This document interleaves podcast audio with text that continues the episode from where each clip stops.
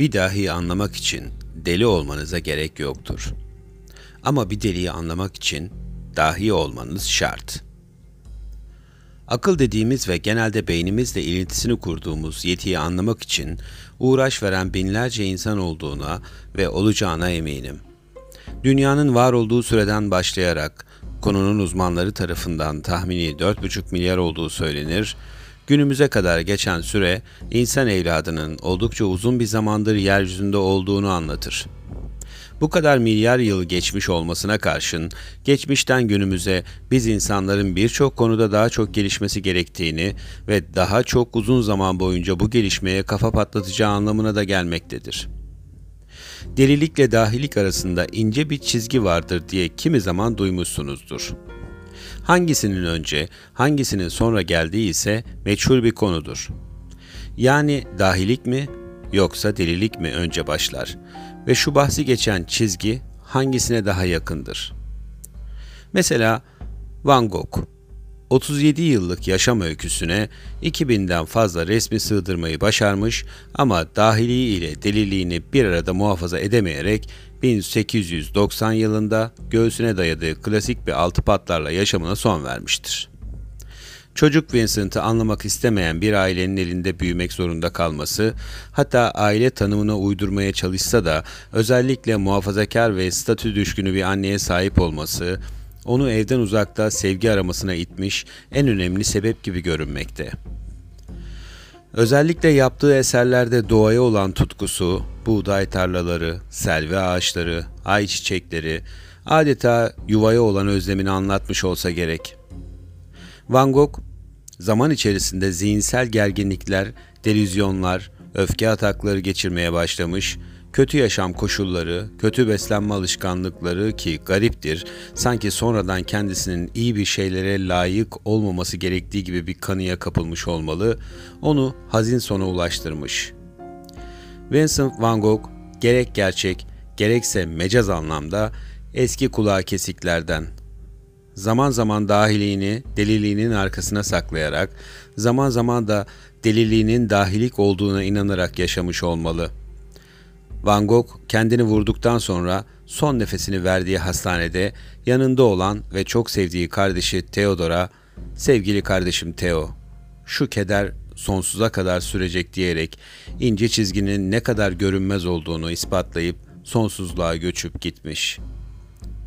Frederick Hölderlin Klasik Alman edebiyatının romantik şairi çocukluk anıları sevdiği yakın aile bireylerini kaybetmekle geçmiş, sonrasında özel ders vermek için gittiği evin hanımı olan Suzette Contat'la birbirlerine aşık olan Hölderlin, kocasının ilişkilerini öğrenmesi sonucunda o evden ayrılmış ve 7 yıl sonra Suzette'in ölüm haberiyle yıkılmıştır.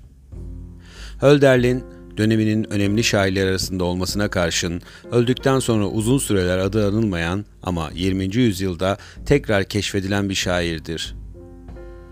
Uzun yıllar teoloji eğitimi almış ancak bir yandan da Yunan mitolojisine de hayran olan Hölderlin, şiirlerinde bu iki konuyu birbiriyle kaynaştırarak müthiş güçlü anlatımlı şiirler yazmıştır. Frederick Hölderlin zaman içerisinde çok erken yaşlarda tanıştığı ve sevdiklerini elinden alan ölümle çok erken tanışmış, yaşadıklarının ve anlamlandırmaya çalıştıklarının fazla olması sebebiyle zihinsel bunalımlar yaşamaya, zamanla bunları şizofrenik takıntılara çevirmeye başlamıştı. Son günlerinde artık iyileşme umudu tamamen ortadan kalktıkça kendi dünyasını ve dış dünyayı iyice birbirine karıştırmış olmalı.''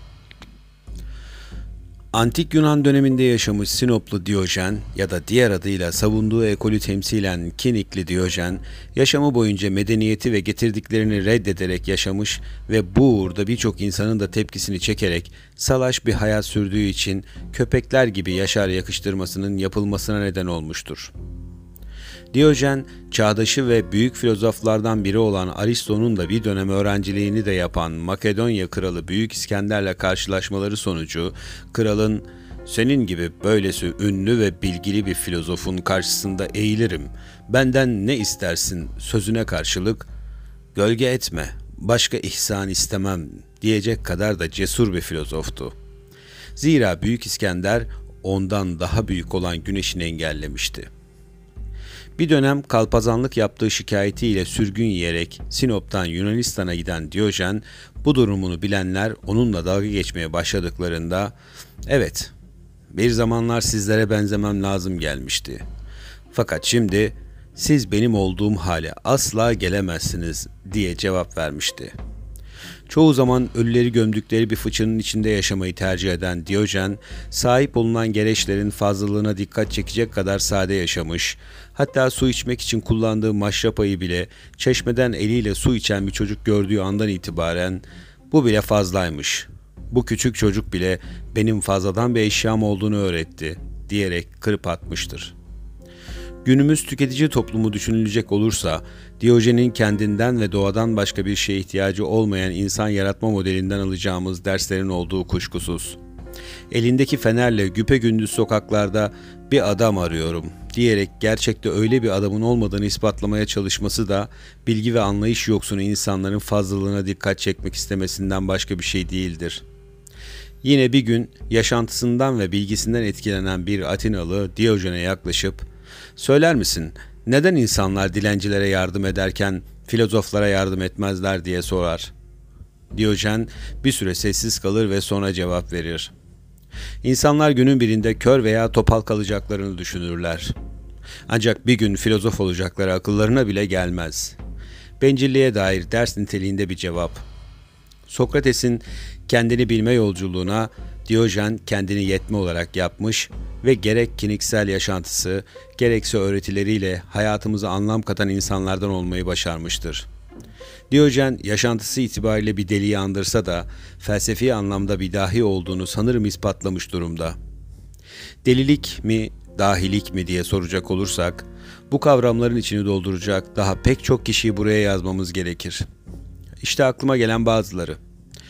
Müthiş fotoğrafik bir hafızaya sahip olan Nikolay Tesla, uranyum, toryum, radyum elementleriyle çalışıp ayrıştırarak radyoaktiviteyi bulan Marie yaşadığı dönem olan Orta Çağ Avrupa'sında dünya merkezli evren modelini ilk karşı çıkıp dile getiren kişilerden olan Giardino Bruno, Rönesans dönemi ressam ve mucit Leonardo da Vinci, çağdaşı Michelangelo, yüzyıllar önce bir türlü derdini anlatamayıp idam edilen Sokrates, Amerikalı şair yazar Edgar Allan Poe, ceplerine taşlar doldurarak kendini bir göle atarak intihar eden Virginia Woolf, Alman filozof Friedrich Nietzsche, ne kadar uğraşsa da iyileşemeyeceğini anladığı zaman hayatını sonlandıran müthiş yazar Ernest Hemingway, öleceğini bile ve hatta isteyerek yazmayı sürdüren Franz Kafka, palto, burun, bir delinin hatıra defteri gibi inanılmaz eserler yazan Nikolay Vasilyevich Gogol, bu insanların hangisine deli, hangisine dahi diyeceğiz